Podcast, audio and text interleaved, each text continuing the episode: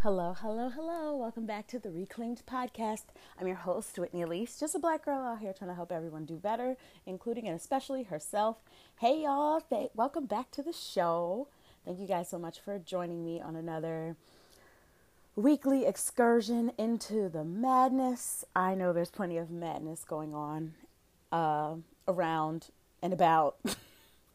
um, I would like to let you guys know that I am personally in mourning. One of my succulents just died. And you if you're paying attention on social media you know how i feel about me plants. So i'm just i'm just devastated. I think i overwatered it um, because just to be honest i don't know what to do with succulents. Like i just don't know um, all the rest of the leafy family looks great looks fine is thriving is growing is getting very tall probably needs to be repotted um, but yeah, I'm I'm I'm I'm bummed out. So this this episode is dedicated to my succulent that passed away. Um, you didn't ask for all that. You didn't ask for all that. This is not what you came for. But I'm I'm glad you're here. Welcome to my foolishness. And so, since we're diving into the foolishness, let's start with some church announcements. Let the people of the reclaim say amen. Glad to be here, say amen again. And say amen one more time if you really like the show. We glad that y'all here today, and these will be your church announcements. Okie dokie. So, um, there's a lot to talk about this week. I'm gonna have to try to get through it um, pretty quickly uh, because, yeah, a lot of it's not the best news, but still, we should be talking about it. We should be educated.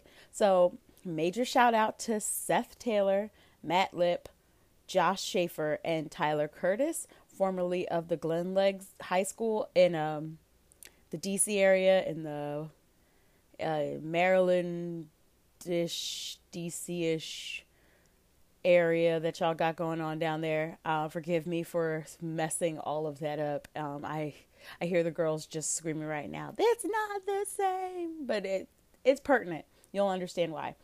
Um, these four gentlemen were who used to attend said high school were recently charged with hate crimes after covering their high school in graffiti, swastikas, and racial epithets, including a direct attack to their black principal, um, all for a senior prank. Now, I remember our senior prank.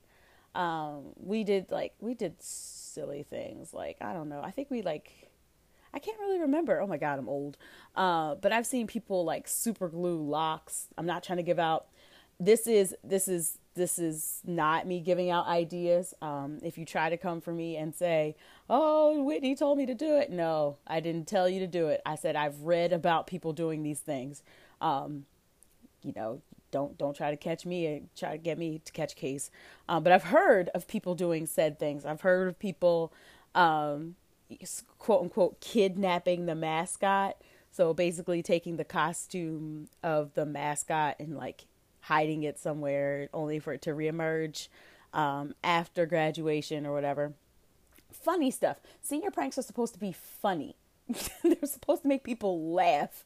They're supposed to gently frustrate the adults, but not enough to get you into legal trouble, i.e., hate crimes, which is a federal offense. It's like a really serious offense.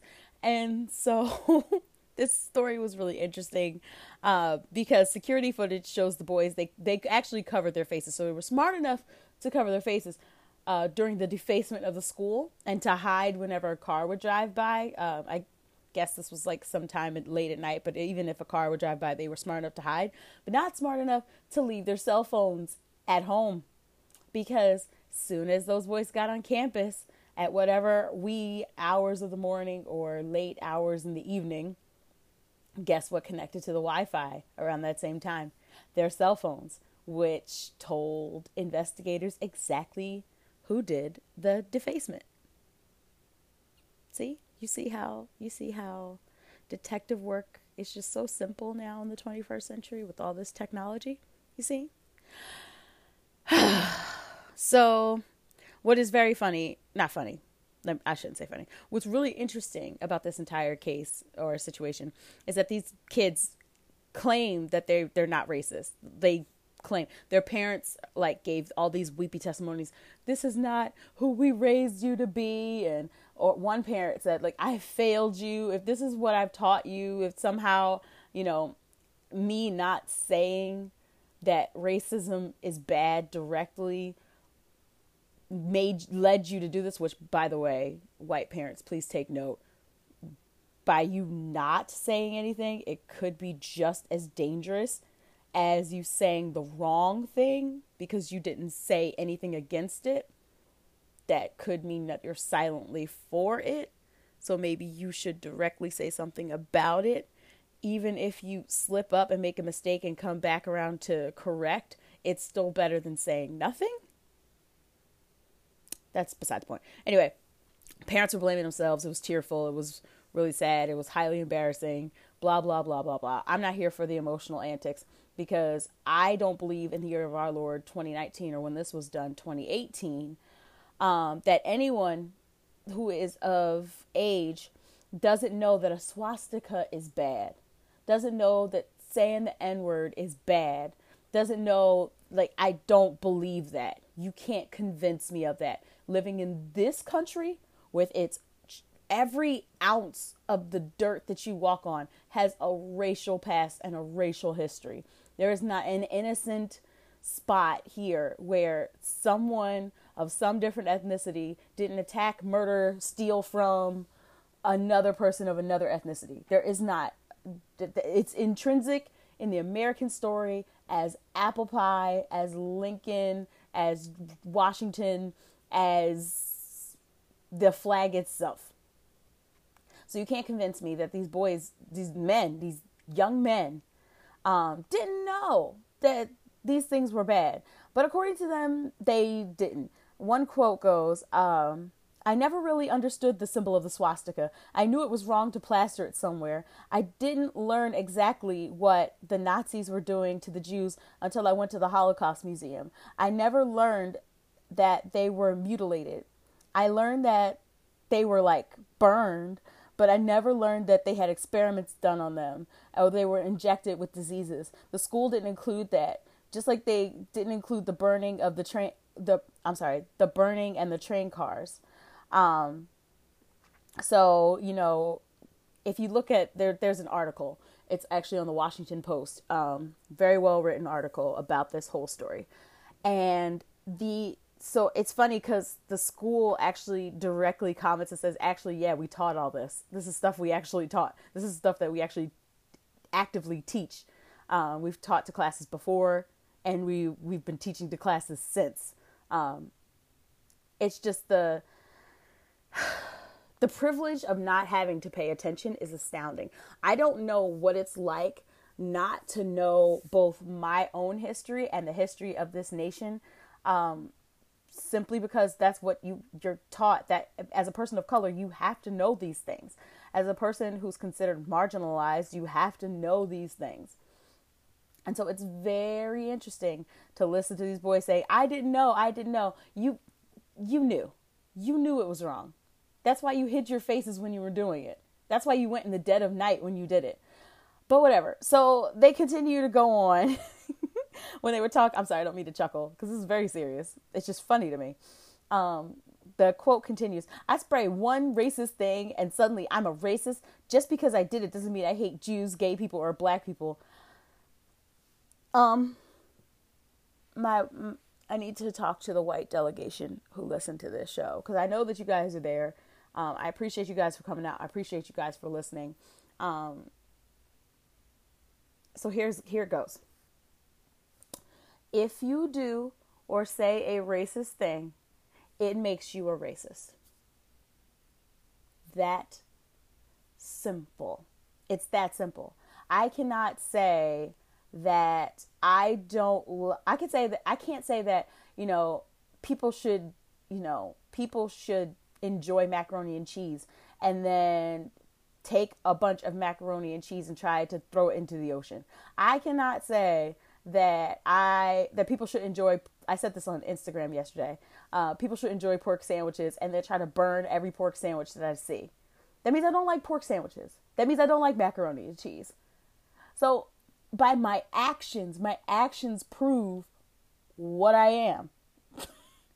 so, by that logic, if you're spray painting swastikas or calling people N words or being hateful and calling the police on folks, guess what that makes you to be? Guess what? Guess what that makes you to be? That makes you a racist. Yes. When you spray paint one racist thing, it makes you a racist. And these four boys had to learn the hard way. And in our current culture, where you can't sneeze without being on the internet, this is a cautionary tale, boys and girls, because you think that your foolishness will not catch up with you. It does. It will. Like for the rest of their lives, they're going to be known as these kids because they made this terrible decision. How do you go from wanting to spray paint class of 2018 and, you know, some some form of adults drool, teens rule, whatever, to say, hey guys, you know what we should do? You know what would be really, really awesome? the jump. The jump is is, is is is is quite a jump. And so it's it's alarming, it's concerning um, that people feel like just because they do one racist thing, it doesn't make them a racist. It actually does. Just like if you do one homophobic phobic thing, it makes you homophobic. Just like if you say women belong home barefoot and pregnant, you are a misogynist. Like that there's your your actions and your words speak for you. Now, you can be redeemed from that. There's there's space for redemption. There's space for growth and development. But as of in this moment in which you are doing this racist, bigoted, hateful thing, guess what? It makes you a racist. Now, take the personal responsibility and deal with that. All right? All right. Um R. Kelly and Jeff Jeffrey Epstein are having trash weeks, which I don't personally feel bad for either. Um, if you're abusing children, women, people in general, you deserve to have a trash week. He got R. Kelly got arrested again. Long and the short, he got arrested again. You could do your googles and find that out. We don't need to go into much more of that. Jeffrey Epstein was that is that billionaire who he got in trouble for something that happened in the early 2000s with children um, not underage women, which we shall get to later in the show.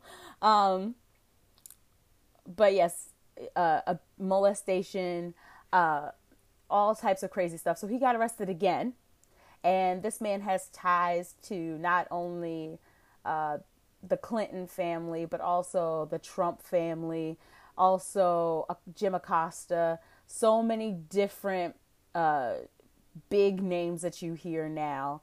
Um, and to be honest, they can all go to jail if they're molesting children. Put them all in jail. Put them all in jail. Hell, they should walk there themselves. Like, how dare you? You knew it was a problem. That's why you made it a secret. Like, how dare you think that your money and your privilege could could protect you? If you're not learning the lesson here, folks, you know, the lessons that we're seeing with you know, all the news coming out about folks who have money and are acting like trash folks, um, all the molestation things that are coming out with the Bill Cosbys, the R. Kellys, the Jeffrey Epsteins, the uh, Harvey Weinsteins. Um, if you're not learning that with with the, the college scandal and stuff like that, rich folks, there is a reckoning a coming and it's coming down your alley, if you're committing any type of crime, if you're committing any type of abuses, listen, reaping and sowing is a thing. You're about to experience it. Okay? Okay. And that's all that's in the church announcements. Let's get to the mess and the message. Come have a seat with me on this couch and let's talk some mess and message. So, recently on The Atlantic, which I personally like to read. Um, everyone has their publications. Mine is The Atlantic. Um, I came upon an article called The Deepening Crisis in Evangelical Christianity by Peter Wehner. I believe that's how you say the last name W E H N E R. Um, and the tagline below that interesting, interesting um, title is Support for Trump comes at a high cost for the Christian witness. Let me just have a sip of this drink here. Mmm, delicious. So, the article opens with last week, Ralph Reed, the Faith and Freedom Coalition's founder and chairman, told the group that there has never been anyone who has defended us or has fought for us who we have loved more than Donald J. Trump. No one! Exclamation mark. Keep reading. Um, sorry, my frustration bubbled to the top. Anyway, uh, continuing on down the article, it says Reed is partially right. For many evangelical Christians, there is no political figure whom they have loved more than Donald Trump. Approval for tr- President Trump among white Protestant evangelicals is 25% higher than the national average. According to the Pew Research Center survey, white white evangelical Protestants who regularly attend church that is once a week or more approve of Trump at rates matching or exceeding those of white evangelicals who attend church less often. Indeed, during the period from July of 2018 to January of 2019, 70% of white evangelicals who attend church at least once a week approved of Trump versus 65% of those who attend church who attend religious services less often. Part of the answer is their belief that they are engaged in the existential struggle against the wicked enemy. Um, but that wicked enemy is the American liberals and the left.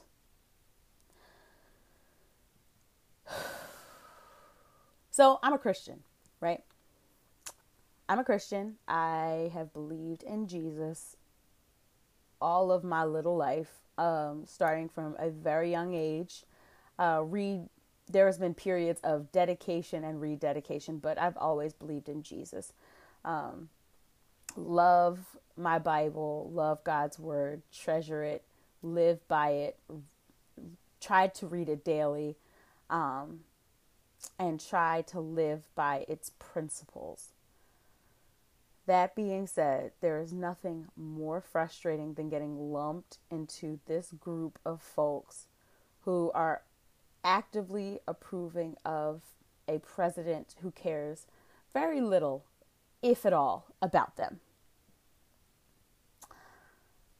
When writer Peter Wehner writes that there's a deepening crisis for, for the evangelical for evangelical Christianity and support for Trump comes at a high cost for the Christian witness it's very interesting from where I stand as a Christian and as a black American woman because for me, there is no crisis. for me, there is no crisis. For me, this is this is perfectly on brand for white evangelicals. Perfectly on brand. And I'll explain that. I said on Facebook earlier this week that this is not a crisis. This is a light on folks who look more like a cult than than a faith that's supposed to represent Jesus' name. Um, their racism is their Bible. Their cross is their Confederate flag. Their faith in a man who would harm the very people that Jesus himself told his disciples to protect and to stand up for shows that their Christianity is nothing but false. That's it. That's it. It's you cannot say that you love Jesus and you're a disciple of Jesus Christ and actively harm the people that he tells you to stand up and protect. You cannot say that you are a follower or believer of Christ and be blatantly bigoted and racist. You cannot. You cannot. You cannot justify the two. They are not justified. You either follow Jesus and love your neighbor. Notice there's no stipulation. Your gay neighbor, your um, your non believing neighbor, your Muslim neighbor, your Latinx neighbor, your you got to love your neighbor. There's no stipulation in between love your and neighbor. Right?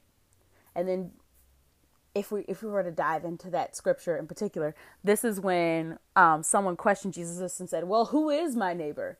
And Jesus tells this scandalous story about a man who, while traveling, was beaten, brutally beaten, brutally beaten.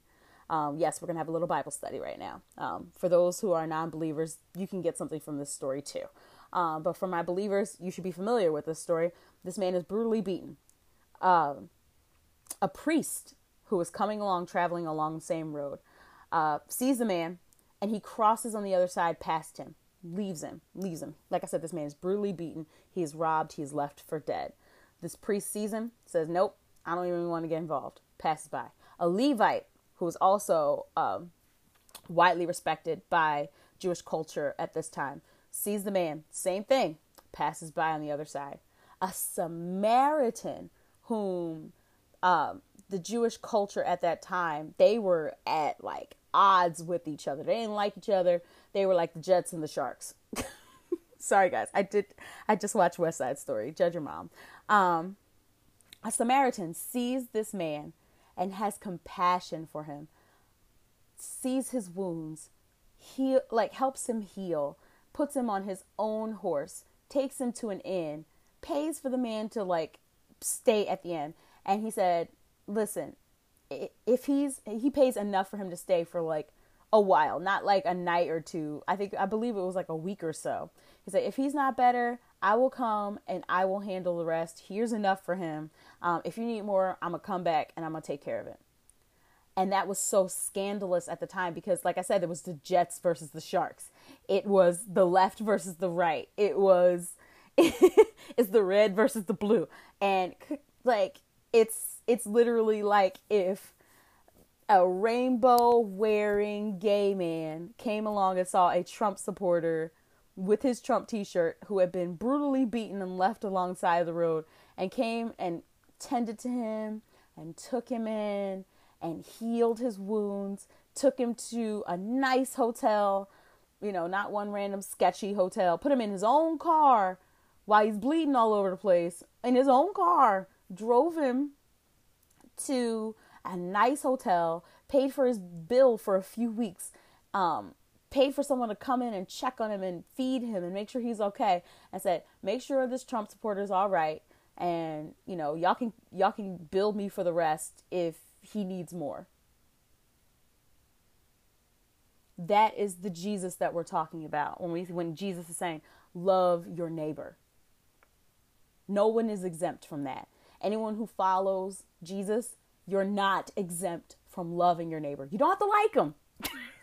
he didn't say you had to go hang out with him and party with him. He didn't say you had to you had to like them, but you do have to love them. You do have to treat them right. You do have to treat them like they're God's creation, just like you are. And so the fact that there's there is a group of people who who profess this Jesus in word but obviously not in deed because they they make an altar to this person who you know wants to grab women by the pussy wants to wants to fit is is allegedly has allegedly been accused by more than god i think it's up to like 30 people now have accused him of of sexual assault and or rape. Puts willingly puts children in cages willingly attacks people of color across social media, willingly calls upon violence upon journalists and and and Christians want to side with that which is very antithetical to whom Jesus is the two don't relate. The two don't relate. This is but like i said this is not a crisis for being a black american because you know there there was a time there was a time not too long ago not too long ago in our nation's history where you could have multiple churches in the same town you know let's let's just pick a black church and a white church right and they would both be having service around the same time they could both they could both be singing the same hymns reading from the same version of the bible having their services, and literally one group will get together and put hoods on and go burn down the other's church. And I can guarantee you, you can guess who did what. Because that was a regular thing. The, the, the, the, the terrorism that existed from people who supposedly professed in Jesus, that's not lost on black Americans. So when, when the writer of this article says this is a crisis, no, I, I say that it's perfectly on brand. So any anyone who stands with a man who literally spews nothing but hate for anyone who does not look like him cannot be Christian. There's too much evidence to prove otherwise. I mean, like, pick a topic in the Bible and you'll find that Trump and his followers are the antithesis of what Jesus said. I mean, let's just take lying, for example. This man has been recorded saying certain things in one instance. Like, you could see him, he's there, he's at a rally, he said it in front of a whole bunch of folk. He said it. They recorded him. And then when he's called out on the thing that he said at the recording in front of all these people, he said he'll straight up lie and say, "No, I didn't say that. No, I didn't say that. No, it's fake news. No, it's fake news." But we have a video of you saying it to all these folks. Like, dude, what are you talking about? But the Bible's very clear about lying. Proverbs 6, 16 through 19 says, There are six things the Lord hates, seven that are an abomination to him haughty eyes, a lying tongue, and hands that shed innocent blood, a heart that devises wicked plans, feet that make haste to run to evil, and a false witness who breathes out lies, and anyone who sows discord among their brothers. That's what the Lord hates. Those things. You know, I, I I'll find evangelicals who say that you know certain things are an abomination, but I believe I believe wholeheartedly that the things that I just read, you know, uh, haughty eyes, a lying tongue, hands that shed an innocent blood, a heart that devises wicked plans, feet that run to evil, false witnesses that breathes out lies, and a person who sows discord. I believe that that is more of an abomination than sex, drugs, and rock and roll. Just throwing that out there. Just throwing it out there. Um, how about how we treat the sh- the stranger? You know, we're commanded as Christians to, like I said, to love everybody and to treat people well, especially those who are we consider the stranger in our land. Like I don't know, immigrants, like people seeking asylum. And it was so important to the Jewish culture that we treat that believers that that same belief translates over to the Christian uh, culture. Uh, because you know there was a time where you know in in our faith where our people were strangers in a weary land where they wandered around and you know that is God saying like you know what it feels like to be displaced. You know what it feels like to look for asylum. You know what it feels like to not belong don't let other people feel that way. Honor me in that, how you treat people who don't belong, people who are running for their lives, people who are seeking aid and seeking help. In fact, Leviticus 19:34 says, "You shall treat the stranger who sojourns with you as a native among you, and you shall love him as yourself, for you were strangers in the land of Egypt. I am the Lord your God." It's clear. It's clear. We cannot be reading the same Bible and still want to lock children up in cages, separating babies from their families. Um, it's it's it's awful. It's awful what is happening, and at the hands of people who dared to profess Jesus' name when Jesus wouldn't even recognize you guys. And don't even get, don't even get into Matthew 25, the story of the sheep and the goats that Jesus was telling, where he would separate the sheep from the goats. So the sheep know, uh, the sheep represent the people who know God's voice, who know Christ's voice, who know Jesus' voice. And he said, you fed me when you when I was hungry. You clothed me when I was naked. You welcomed me. And the the people who were considered the sheep would answer Christ and say, "When did we see you, Jesus? When did we see you, Lord?" Hungry or or in need? When did we see you? When did we witness that? And he said, when you did it to the least of these. So when you reached out to the homeless person, when you reached out to the person in need, when you lended your voice and stood up for those who were oppressed or those who were the immigrant or those who were in, in, in dire straits, you did it for me. That's how serious Jesus takes our, our, our treatment of others. He takes it so seriously that it could be the dividing line between where we stand when we get to glory, Christians. Now, Jesus and I got to have a lot of conversations, but one of those conversations I pray to God will not be how I treated the least of these. That's my prayer. That He will look at me and say, Well done, thou good and thou faithful servant. And that I was faithful over how I treated those whom He sent to me, those who I was sent to, those who he had me be the hands and the feet and the mouthpiece for him. And if you don't live that way, you're no Christian. You're no Christian. That's it. There's no way you could be a Christian. It like I said, it's really hypo it's just so hypocritical that these evangelicals would even attempt to align with Trump. At least like it would be if we didn't have a history to back up the hypocritical ways in which white evangelicals in this country have behaved. Like I said, after all, being a person of color, it's not lost on me that there will be Sundays in this nation where a black church and a white church could be doing the same things.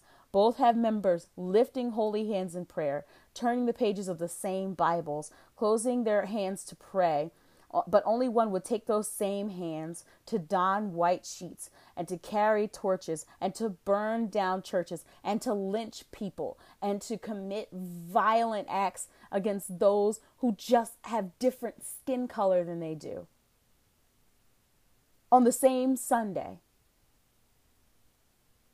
On any day despite what the world tells you or what this article says about a crisis, black Americans know that white evangelicals have been either in a crisis for an extremely long time or have established this, this identity of duality where they get to live, they live with one hand clinging to the Bible and the other hand clinging to their racism.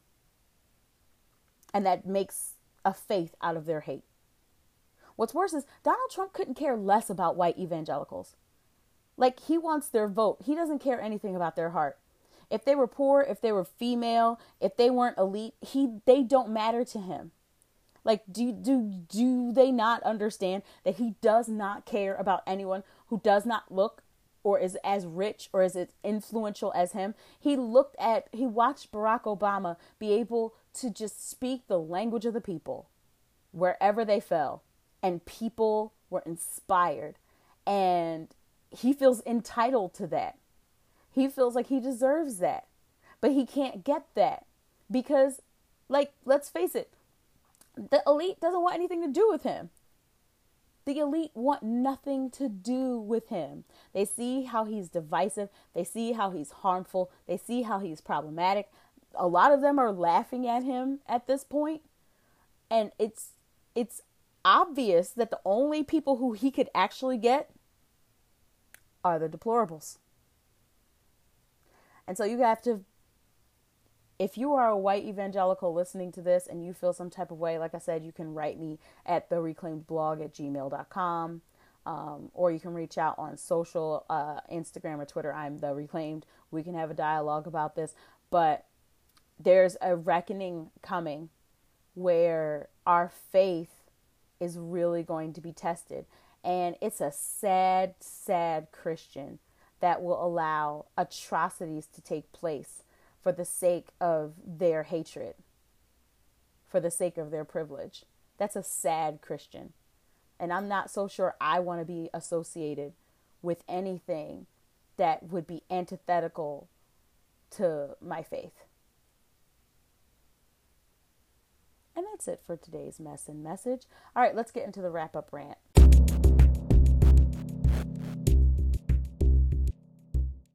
All right, folks, time for me to yell at you in this week's wrap up rant. Well, not you, yell about things to your listening ears because you're so kind. Thank you so much for listening to me rant and rave weekly. Um, this week I have two short things that I have to talk about. Um, my first wrap up rant goes to the media who keep calling Je- uh, Jeffrey Epstein and R. Kelly's victims, quote, underage women. I want to let you know that there is no such thing. There is either a woman or there is a child. There is a girl or there is an adult. There's no such thing as underage women. Call it what the F it is. It is child pornography. It is molestation. It is statutory rape. It is rape. Okay? There is no such thing as an underage woman. Okay? Because womanhood begins at a certain age, just like childhood, be- uh, not begins, but ends at a certain age. Until you reach that certain age, you are still a child. Okay? So to the media who keep saying underage women, or in one public publication I saw, underage female, which is terrible because that takes away both the humanity and the the the age qualification of the young woman, the, the, of the child that is being discussed. Like, stop using that language, y'all. Like, call it what it is. I know y'all have this weird fixation with wealthy people and you don't want to call certain things certain things, but call it what it is. It's child pornography, it's molestation, it's sexual assault, it's statutory rape. And then to say that such and such and so and so certain people were accused of having sex with underage women, sex implies that both parties were could could consent. That there is an equal footing in power. That's what sex is. There is no equal footing in power if you're having sex with children. There's no equal footing in power. That is rape. Okay? Call it what it is. I know it's very uncomfortable to use that type of language. Call it out. Call it what it is. It sounds harsh. It makes us uncomfortable and it should. It should make you uncomfortable. It should you should never be comfortable with the idea of someone harming eh, children in such a manner, using children in such a way. You should never be comfortable with that. It's good that it makes you uncomfortable. It shows where your heart is. It shows where your mind is. Get uncomfortable with it, but keep calling out the bad behavior. Okay? That's your job, media. Please do right. Plain and simple. Secondly, to the woman who told the Spanish speaking lady in Abington, Pennsylvania at a market, I hope Trump deports you. So basically, this woman in Abington, Pennsylvania was just minding her own business, just like many people of color do. And entitled as folks who think they have the right to make commentary on everything that is going on, this particular woman being one of them, decided that she was going to just go into a full racist, bigoted tirade, not knowing that she was being recorded and her face was now plastered all over the internet for all to see. Good job, good job, first of all. Thank you so much because now we can record. Thank God for technology. And I hope that every single time someone looks up your profile on LinkedIn or Facebook or for a promotion or for a job, they find that video of you. I hope they do. Because here's there's there's a difference between being a jerk by being mean because then you can write that off like oh i was having a rough day and then there's a difference between that and being a racist a blatant bigoted racist because listen even racists have good days. And no one wants to be associated with a racist. Like people have bad days and you know they go off on tirades and stuff like that. And you're just like oh you know they were just having a rough day. Um, we can easily more easily and readily write that off. What we can't write off is your bigotry. And so I'm glad that someone recorded you because you probably have been treating people like this the whole time. Mind you, this woman who was speaking Spanish is from Puerto Rico. So when you say that you want Trump to deport her, deport her to where? That's an American territory. She's an American citizen. Congratulations, you're an idiot. And like I said, I hope you constantly, like I said, I hope you constantly have the feeling of stepping on Legos. I hope that you lose your keys all the time. I hope that minor inconveniences stack themselves upon you until you have amended your wicked ways or you um, just keep having minor inconveniences. I never will wish harm or anything like that. But like I said, minor inconveniences by the bucket. I feel better. I don't know about you guys. All right, time for that new segment that we introduced last week called Blacks in the Deep End. This is the good stuff that is happening in culture. Um, first, I want to make a massive shout out to Kerryon Washington and his mother, Karis. Kerryon Washington, who is 17 years old, applied to work at Six Flags, uh, which Six Flags, y'all have to do better, you jerks. He applied to work at Six Flags in March, and during the interview process, he was told he was going to need to cut his dreadlocks in order to get the job. The Six Flags staff told Kerryon that his dreadlocks were considered an extreme hairstyle uh, per their dress code policy, which Six Flags, y'all really got a policy against dreadlocks? Do you also have a policy against afros, braids, um, and any type of quote unquote textured hairstyle outside of straight hair? Because that's called discrimination. But we'll get on to that later. Um, so the teenager, he was turned down for the summer job because he refused to cut his hair, um, now has a modeling career, which is amazing. His mother, Karis, she sh- uh, shared his experience on Facebook. It took off on social media. The story caught um, the attention of Corey Castor, the head of development at, at the LA based IMG Models. And she's a scout for uh, IMG worldwide. And now guess what? He has a successful model modeling career. So instead of being hot and stuck at Six Flags in Texas all summer, this boy is like getting having these amazing photo shoots, all these amazing opportunities. So shout out to a story gone right. Um, Six Flags, y'all need to do better. Six Flags, y'all need to do better. But shout out to Kerryon. Okay, last week California became the first state in the United States to ban employers and school officials from discriminating against people based upon their natural hairstyle. That's right. Democratic Democrat Senator Holly Mitchell introduced the bill earlier this year, also known as Creating a Respectful and Open Workplace for Natural Hair Act or the Crown Act.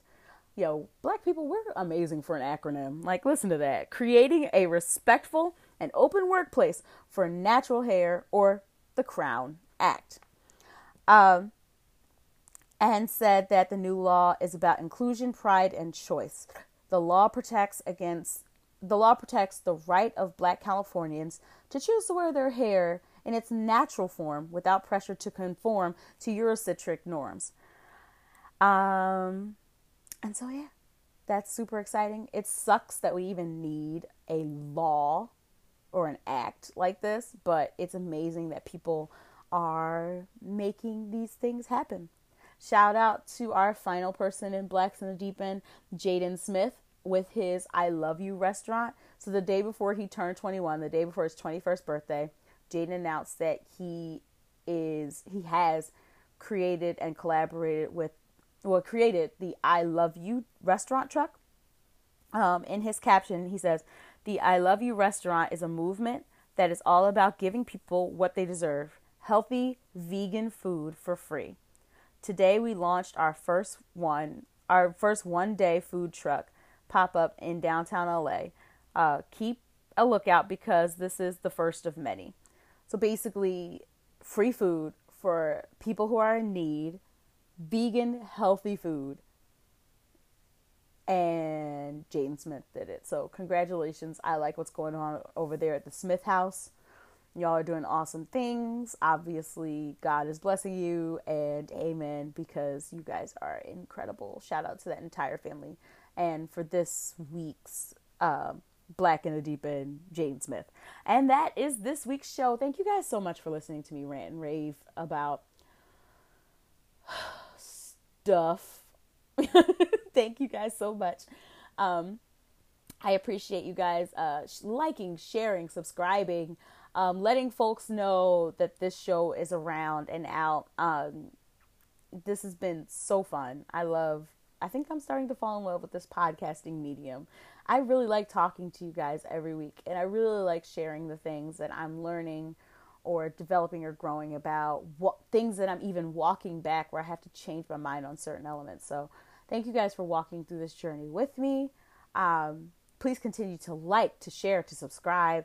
We're on a slew of different platforms, including Stitcher, Spotify, Apple Podcasts, Google Podcasts, uh, Breaker, Castbox, and a few others.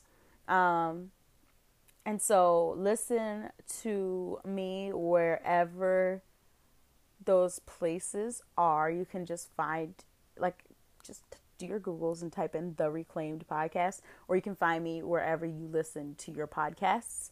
Um, and yeah, I believe that's everything. Oh, guys, please keep giving me your prayers and your good thoughts. Um, we are about 70 days out from this wedding. wedding planning, you guys. Just keep me in your prayers. I I I love this man. I love the fact that I'm getting married to him.